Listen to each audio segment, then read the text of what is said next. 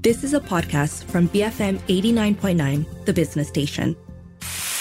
The BFM Breakfast Grill, connecting you to the top people and ideas. Powered by U Mobile, 5G now with you. Good morning. You're listening to the Breakfast Grill. I'm Shazana Mokhtar. Today is International Anti Corruption Day. Despite having a national anti corruption action plan in place since 2019, as well as countless affirmations from politicians of all stripes that they believe in clean government, Malaysia has continued to slide in the rankings of the Transparency International Corruption Perception Index.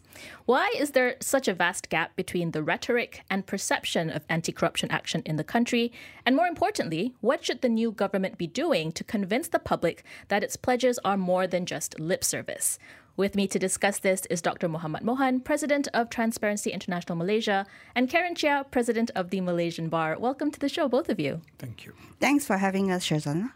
Now, let's begin the conversation with an attempt to diagnose the disease. And um, in this sense, the Corruption Perception Index, or CPI, is a helpful tool as an annual benchmark on public sentiment towards corruption in government. So, Dr. Mohan, as the compiler of the CPI report um, for Malaysia, in broad strokes, maybe you could tell us why we're doing so poorly, why, we, why we've been going down the past few years. Okay, thank you. Uh, the uh, Corruption Perception Index, first of all, let me explain that it is the uh, assessment of uh, public sector corruption. Okay, so uh, it is, doesn't measure um, uh, what you call uh, corruption in the private sector. Okay, the reason why it has not been doing well is because there has to be a greater political will.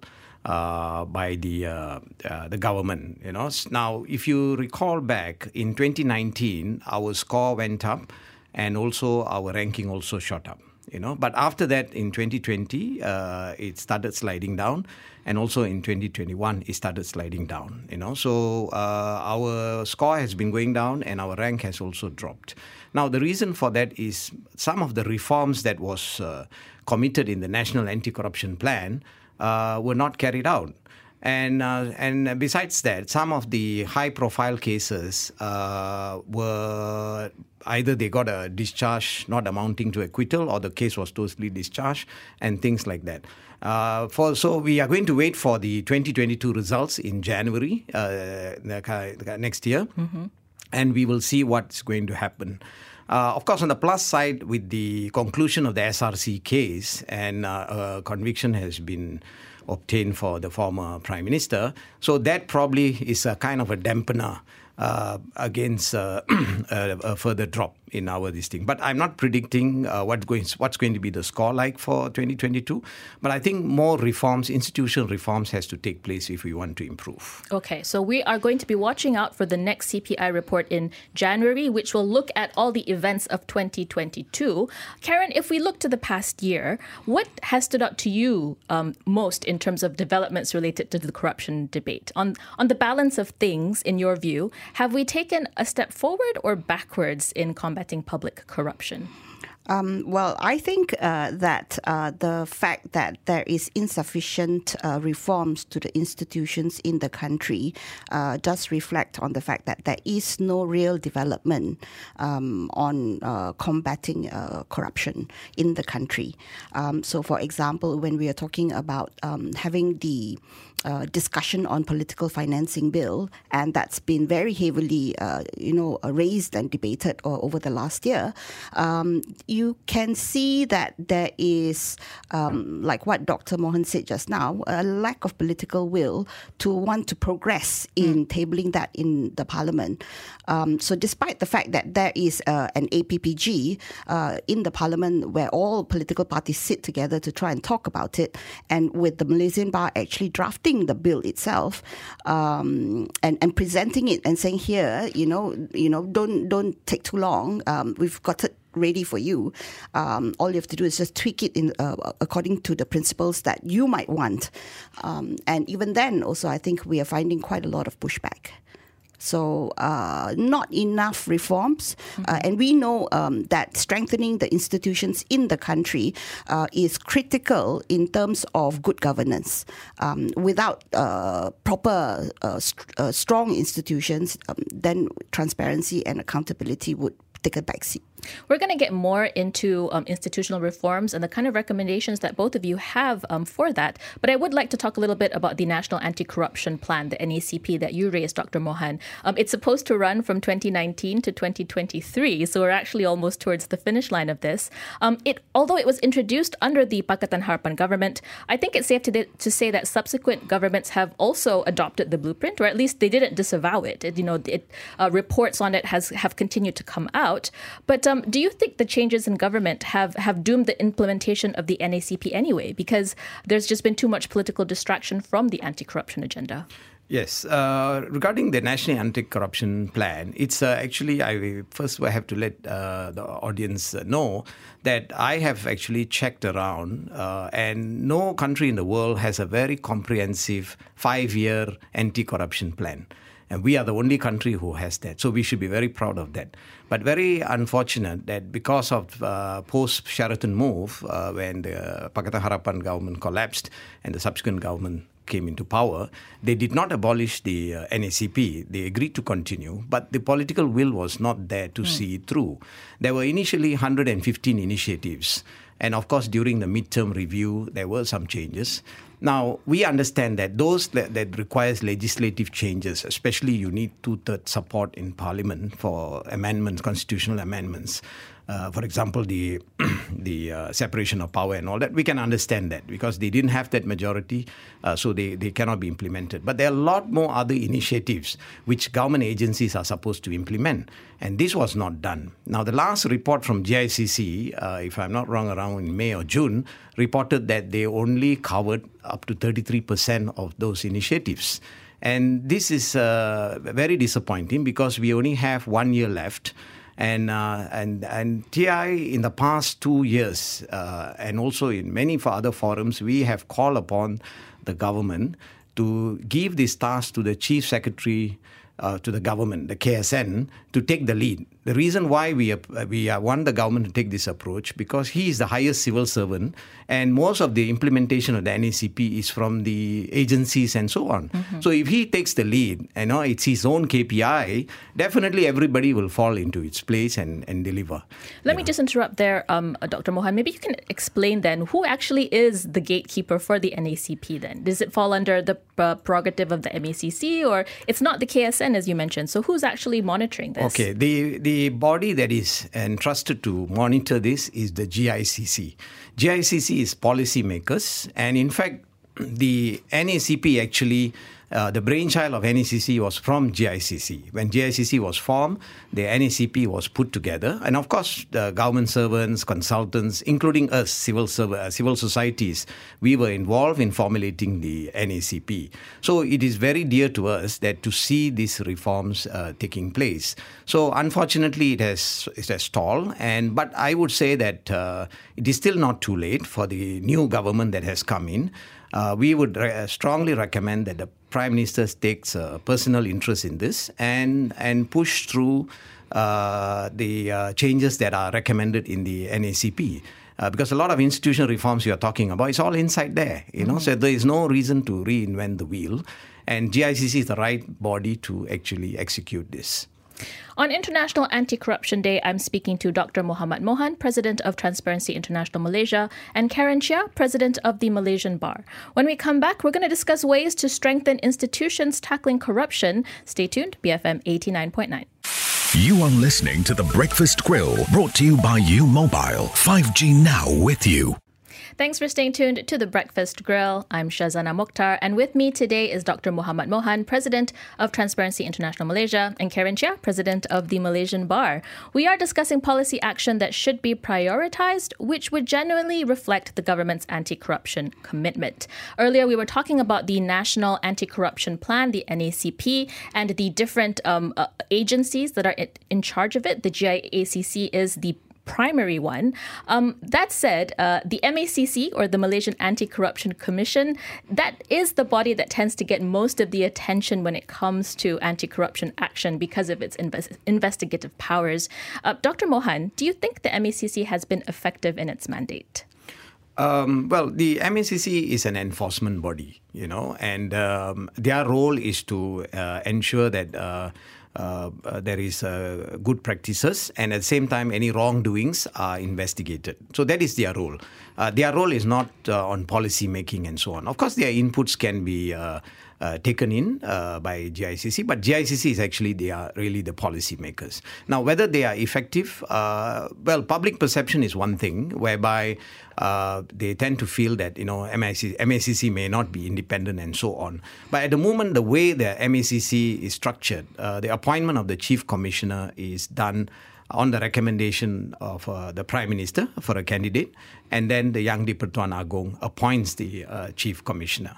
So this is where the issue is, whereby when a change of government happens, the, the Prime Minister has the prerogative to appoint a Chief Commissioner that he wants. And this is what part of our institutional reforms is to have that separated so that probably the appointment uh, can be done through a parliamentary select committee or so and then uh, the prime minister is not directly involved. So uh, the question of whether they are effective or not only based on the cases we see and also generally speaking if you compare with indonesia the KPK equivalent of macc uh, their benchmark is always the number of conviction they get that means you charge 100 cases uh, and uh, how many, uh, what is the rate of conviction. Uh, so that's how it is being measured. I think um, based on the rate of conviction, the MACC uh, chief did say that uh, Malaysia has a 90% uh, conviction rate, um, if I remember correctly. Well, uh, yeah, he did mention about that, uh, which is good. Uh, but uh, the uh, being uh, someone who had been once a whistleblower myself in an, uh, in, in an MACC case for MACC, I became a witness. It's not so easy when you go to the court. Uh, uh, it's very difficult if you don't have your uh, enough uh, substance and evidence. It's not easy to prove. So public has to also understand that it's not that MACC don't want to charge, but you need to have a sufficient amount of evidence before you actually uh, take up the case.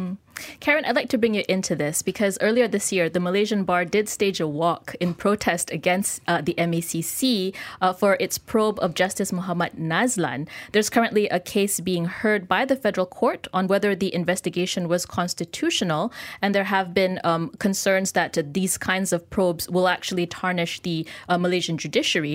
I suppose, in light of, of these developments, are there any changes that you'd advocate for the MACC to prevent another confusing situation like this from occurring?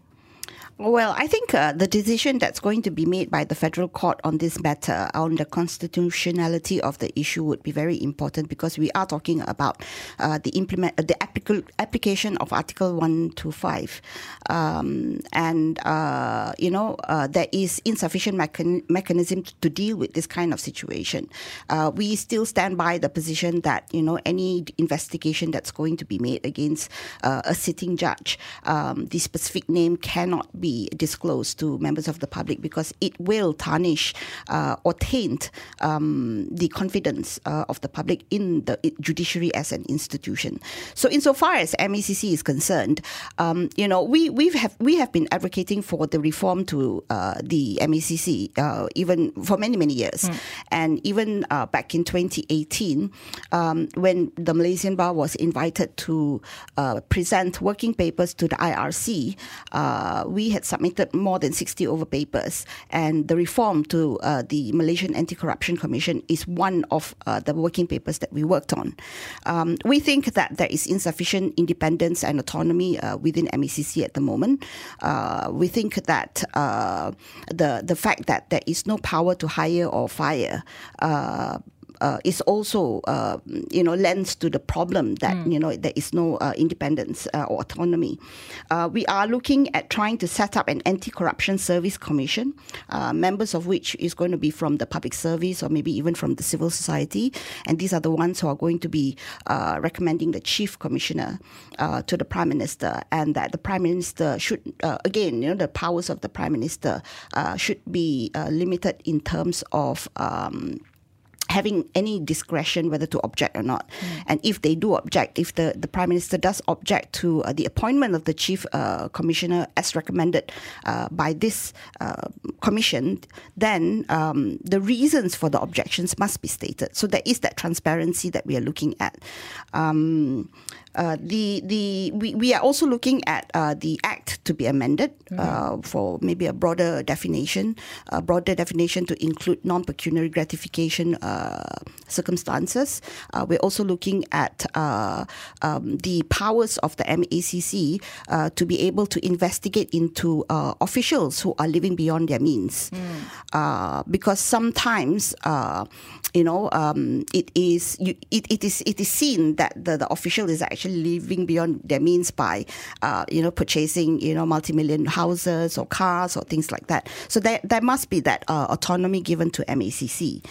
Um, Okay, so on on both of you raised the need for independent leadership of Yep. the MACC. It shouldn't be tied to the executive in any way, and also really empowering the agency to actually take action and investigate on things. And in this way, I suppose more resources also need to be allocated to the MACC to make sure that it's properly staffed, to make sure that it has the resources. Yeah. Yeah. Um, another uh, element of reform that I'd like to bring out um, under the NACP, uh, it has an entire section of devoted to enhancing judicial and legal uh, credibility, and we see that Law and Institutional Reform Minister Datuk Sri Azalina Othman has signaled very early on that uh, she's looking to uh, institute one of these. Uh, proposals, which is the separating of the roles of the Attorney General and Public Prosecutor. That's something you also mentioned earlier, Dr. Mohan.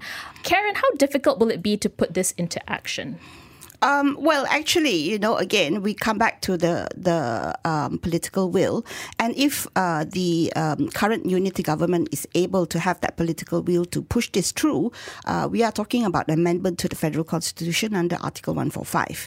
Uh, that would require two thirds majority. So, if it is true that the unity government does have that two third majority, pushing this across the finish line uh, should not really be too difficult. Um, I was just having a conversation with Dr. Mohan earlier um, that uh, you know um, this is actually not a very difficult um, amendment. Um, the rationale for having a separate role between the Attorney General and the Public Prosecutor uh, is something that um, is most probably supported by people from across divides, um, and and they do understand the reason for it. The reason is that you know uh, the advisor to the government cannot possibly also have hold the power to prosecute um, because there will be a direct conflict of interest, um, and that's the reason why you f- you find that a lot of uh, high standing officials may not necessarily be prosecuted uh, by virtue of the fact that you know th- there is that conflict. The attorney general has actually you know advised the government on certain issues. So um, we all probably would support this uh, this this reform. Dr. Mohan, is this um, amendment particularly important for the country's anti corruption agenda? Is this one of the key things that we should be looking at? Yes, in our view, this is very important, and that's one of the reasons uh, in the National Anti-Corruption Plan. This is already inside there as one of the initiatives, and uh, as what um, Karen said just now, that it's very important because the AG plays a role as advisor to the government, and then uh, he also plays a role as a public prosecutor, and the public actually looks at the public prosecutor someone who is independent. And even in a case where a government official is involved, uh, he can be charged. Uh, that's where uh, the perception uh, changes, and and I think that has a big Im- will have a big impact on the CPI even you know in the future years when the assessments come in. So, uh, still looking, I suppose, at this issue of independence. Um, and the Malaysian Bar is also calling for the process of judicial appointments under the Judicial Appointments Commission Act to be reviewed. What are the current gaps in the process, uh, Karen, that you think need to be addressed in this? Well, I think that the composition of members from the JAC um, would need to um, be enhanced in terms of its diversity and inclusivity. Um, we cannot have a uh, commission which is um, too heavy on uh, people who come from only one type of background. Uh, we must have people coming from several types of background, um, whether it is uh, a person who's not necessarily a judge, but someone who is a practitioner, uh, not necessarily a practitioner, but also maybe uh, somebody from the civil society, uh, maybe even indigenous uh, background, um, you know, all kinds of diversity. So, you know, the reason why it's important is because when uh, the JAC um, recommends names uh, for appointment of judges, uh, and judges who are going to be sitting on the bench, they will be making a decision or decisions that will affect across divide you know, everybody, um, not just from one particular background. So it's important that we have sufficient uh, judges who are from different backgrounds um, to make decisions on different areas of law. Um, that I think will uh, gain traction in terms of uh, public confidence. Mm. Do you have any thoughts on this, Dr. Mohan, in terms of how we could maybe improve um, or strengthen uh, judicial and legal credibility? I guess more broadly looking at it, we've been discussing some of the elements. Is there anything you'd like to add? Well, I, I think I just agree with uh, Karen that uh, it has the JSC should have diversity, you know, rather than the, the, the mindset that we uh, being been told to all of us is, you know, retired judges or someone with the background or from the legal side only to be sit in, but to have people like civil, from the civil societies and and indigenous group, it'll be a very good idea. Mm.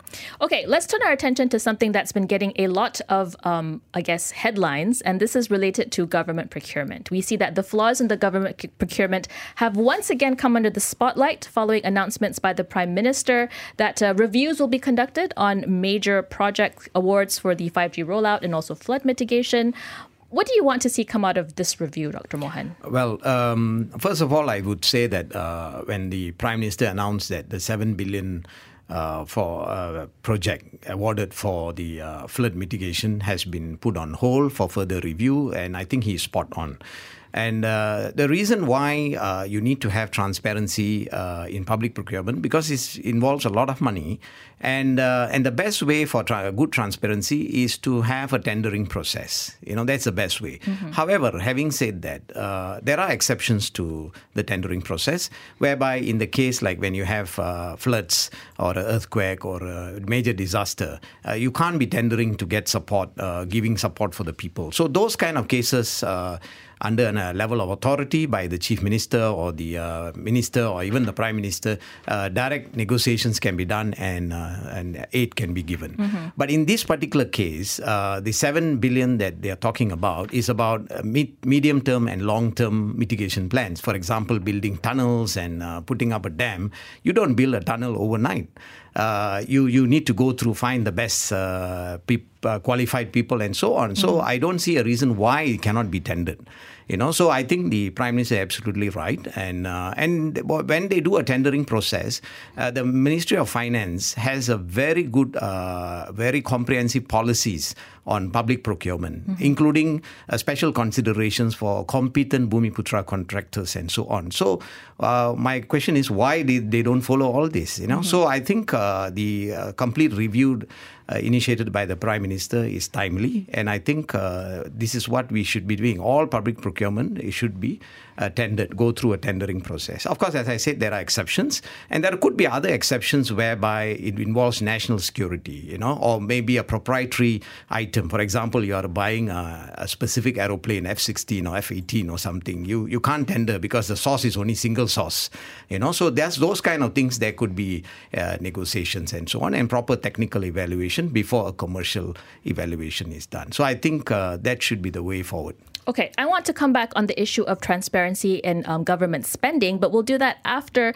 the 8:30 a.m. news bulletin. I'm speaking to Dr. Muhammad Mohan, President of Transparency International Malaysia, and Karen Cheah, President of the Malaysian Bar, to mark International Anti-Corruption Day. We'll continue the conversation on this extended edition of the Breakfast Grill after the 8:30 a.m. news bulletin. Stay tuned, BFM 89.9. You are listening to The Breakfast Grill, brought to you by U Mobile. 5G now with you.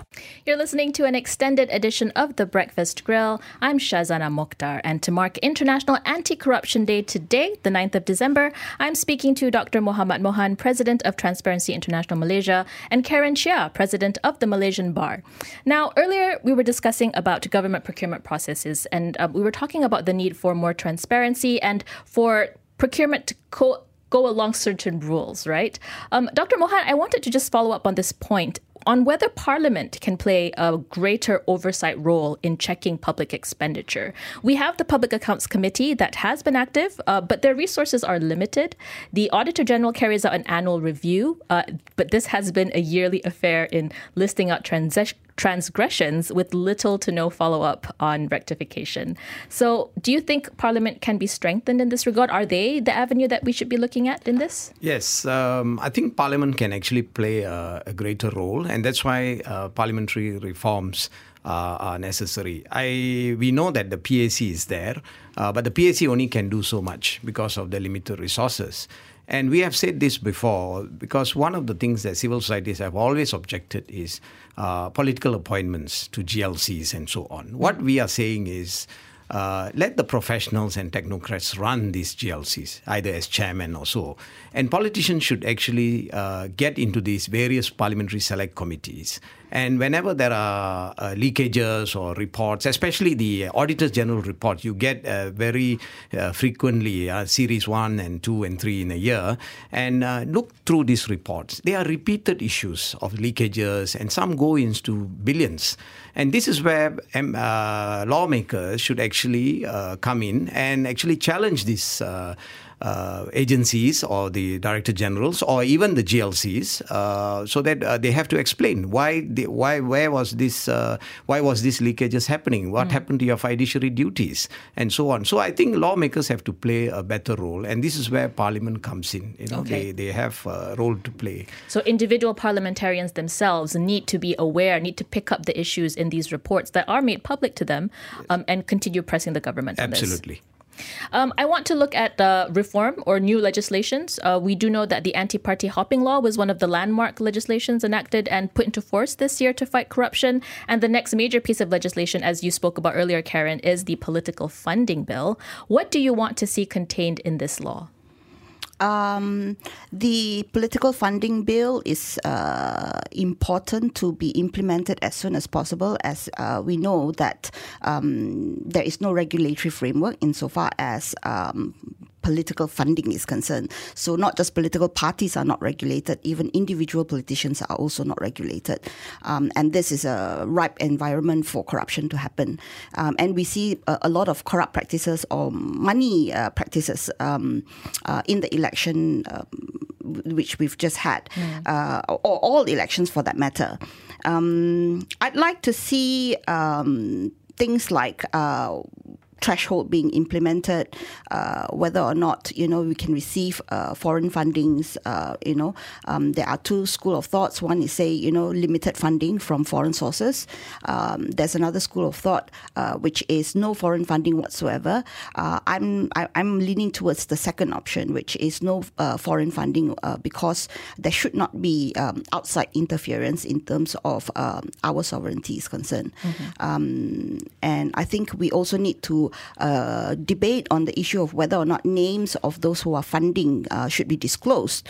Um, it can be a sensitive matter. Some people are afraid that if those names are disclosed, then um, you know, if uh, let's say another government of the day comes into the picture, you know, they they will be uh, there will be witch hunt. Mm-hmm. Um, so maybe there is um, a need for us to uh, fine tune that kind of uh, provision.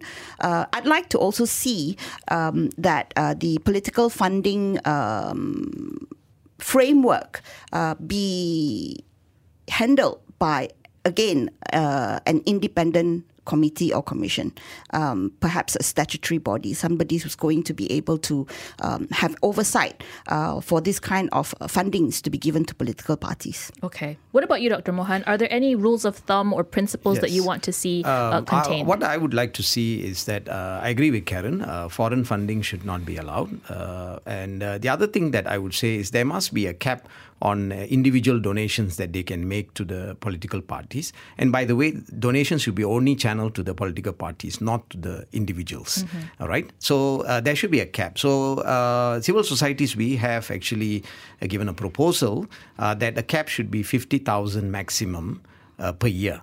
For an individual who can wants to donate to any political party, uh-huh. for companies, hundred thousand cap uh, per year maximum, you know. And of course, in some countries, if I'm not wrong, in Germany, for example, these are tax deductible. Uh, in other words, there is a cap, and then uh, you submit this for uh, tax deduction and so on. So we like to see these kind of things uh, happening. And the other thing, very important, that we would, would, like to see is GLC should not be allowed to do political donations, mm. because this is perhaps it's already happening, where um, government uh, political appointees are sitting in as chairman in various companies, and this is where the leakages could happen, you know, in in whatever way. So these are the few things that we would like to see uh, happening. Okay, and even with mechanisms and laws in place, corruption can't come to light without a climate that allows for disclosure of information without penalizing whistleblowers. As it stands, there are so many barriers to making information public and reporting on wrongdoing. Um, Karen, how do you think we can create a more enabling legal environment? What are the urgent, um, I guess, reforms or changes that should be done to uh, facilitate this? Obviously, an amendment to the Whistleblowers Protection Act. I mean, at the moment, the uh, provisions under the Act um, is uh, it does not really facilitate uh, people coming forward uh, and to whistleblow. Um, so, in order to come up with uh, reforms on amendments to that act, uh, we first have to identify the problems uh, with that act. Um, the problems that we see uh, include uh, the fact that you know there is a very limited. Um, uh, space for the whistleblowers to actually uh, come forward, mm. um, and and they are only able to report cases to enforcement agencies like the MACC or the Securities Commission. Mm. Um, uh, in other countries, we actually see uh, this um, kind of whistleblowing happen outside government agencies. So we have the lawyers or the magistrates. You know, mm. they, they, they come forward um, to people whom they trust or they're comfortable with, and then you know these people are then able to actually uh, move that complaint or the whistle whistleblowing um, accordingly. Um, there are also things that uh, that that stops whistleblowers from coming forward. Is that you know they say that you know this whistleblowing protection act is actually subject to the Official Secrets Act, and because it's subject to the Official Secrets Act, you know, and everything okay um, uh, under um, let's say uh, within the government environment can be under the Official Secrets Act. So how do these people actually come forward and whistleblow? And and you know the the environment again under the act okay does not uh, it's not very uh, encouraging because you have uh, subordinates who are trying to um, whistleblow against the superiors. Um, and, uh, you know, there's all this conflict that's happening because um, the MACC or the Securities Commission um, may uh, not necessarily take any action. Mm. so, you know, that that's a lot of problem that's going to bar the whistleblower from coming forward. Mm-hmm so what we really want to do is to to um, take away certain provisions in the act um, to allow the whistleblowers to go to more than just the government agencies. Mm. Um, we'd like uh, it not to be subjected to the Official Secrets Act. Um, we also want uh, some kind of a flexibility for the types of people who can whistleblow. So, like um, the current uh, climate is that uh, if uh, the whistleblower is somehow uh, involved in um, the criminal activity or the corrupt activity, uh, then they are not entitled to uh, the protection under the Whistleblowers Protection Act. Mm-hmm. Uh, but we want this to be uh, something that uh, we can we can actually talk about, which is um, even if they are involved, uh, provided that they are not the mastermind, mm. um, but they are willing to come forward to whistleblow, then they must be given some protection under that. Okay, there has to be more room, more flexibility, more incentive really to get people to divulge what they know. We have about a minute or two left on the clock. I'd like to end with uh, maybe um, recommendations or I guess a wish list from both of you in terms of what you want to see the government prioritize in the next year. So, Dr. Mohan, uh, let's start with you. All right. Uh, I think, as I have already said, uh, the government need not worry uh, and start thinking uh, or even inventing the wheel. The NACP is a very good document that you have. It's a blueprint. Now, we only have one year left. Now, that I think requires an extension, perhaps uh, another year or two. But I think the government should push through all those initiatives inside the NACP. And that will be a, a, very good thing that the government can do. Then, on top of that, like what Karen said just now, push through those whistleblower Protection Act 2010 amendments. This is a major stumbling block. And of course, if I would just wanted to add a little bit more for, on that point, is to allow for internal reporting. The current act only allows you to report to the several agencies as per the act. And uh, like in a country like Holland, they allow internal reporting. So if you are in a company, you report, you will not go to the agencies because you are still an employee. So you will report to the whistleblowing channel in the company. Now in Holland, what they do is, even though if you report and no action is taken, they can still go to the anti-corruption agencies and they can still report and they are still given protection. Mm-hmm. So these are generally the changes we do. But the the the root of the whole thing that the government should focus in the is the NACP. Karen, the final word goes to you. Thank you. Um, obviously, I want to see um, that role between the Attorney General and Public Prosecutor to be uh, separated because um, that can be the root of a lot of the things that's happening at the moment in terms of uh, contributing to the environment of uh, you know uh, lack of enforcement, um, and therefore corrupt practices then thrive. Uh, obviously, I also like to see uh, the reforms to the MACC Act to be done, um, like uh, what I explained earlier on.